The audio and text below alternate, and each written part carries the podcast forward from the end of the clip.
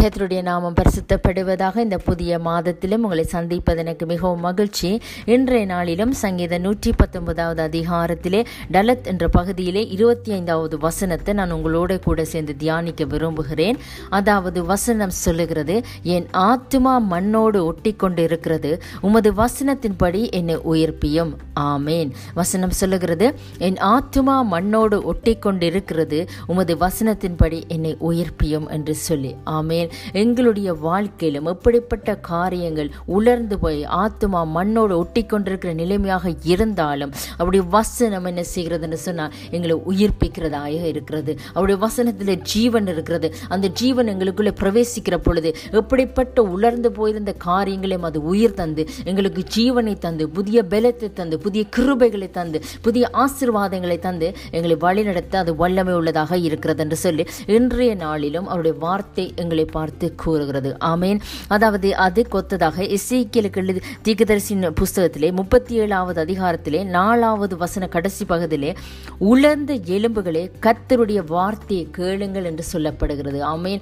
எப்படிப்பட்ட உலர்ந்து போன காரியங்களையும் தேவனுடைய வார்த்தையை கேட்கிற பொழுது அடுத்த வசனத்தில் சொல்லப்படுகிறது கத்தராகிய ஆண்டவர் இந்த எலும்புகளை நோக்கி இதோ நான் உங்களுக்கு ஆவியை பிரவேசிக்க பண்ணுவேன்.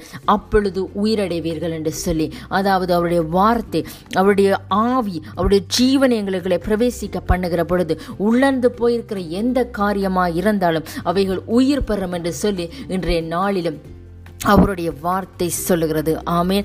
எப்படி அவைகள் உயிர் பெற்று ஒரு பெரிய சேனையாக அந்த உலர்ந்த எலும்புகள் நின்றதோ அதே போல எங்களுடைய வாழ்க்கையிலும் அவைகள் எழுந்து நிமிர்ந்து நிற்கத்தக்கதான ஒரு கிருபியை தேவன் எங்களுக்கு தருவார் என்று சொல்லி இன்றைய நாளிலும் அவருடைய வார்த்தை எங்களை பார்த்து சொல்லுகிறது. அதனால நாங்கள் செய்ய வேண்டியது அவருடைய வார்த்தை இன்னும் அதிகமாய் தியானிக்கிற பொழுது அதிகமாய் வாசிக்கிற பொழுது அதிலிருந்து வருகிற ஜீவன் ஒவ்வொன்றும் எங்களுடைய இருதயத்துக்களை எங்களுடைய ஆத்மாக்களை எங்களுடைய ஆவியில் எங்களுடைய சரீரத்தில் எங்களுடைய வாழ்க்கையில் அது ஜீவனை தந்து உயிர்ப்பித்து பலன் தந்து எங்களை வல்லமையாய் வழிநடத்த அது மகாபெரிய கிருபியாக இருக்கிறபடினால் அவருடைய வார்த்தையை நாங்கள் இன்னும் வாசிப்போம். அது எங்களுக்கு எங்களுடைய வாழ்க்கையில் ஒவ்வொரு உலர்ந்த காரியங்களையும் உயிர் பெற செய்யும். அதனால் இன்றைய நாள் வார்த்தையின்படி கர்த்தர் உங்களை நிறைவாக ஆசிர்வதிப்பாராக. ஆமேன் ஆமேன்.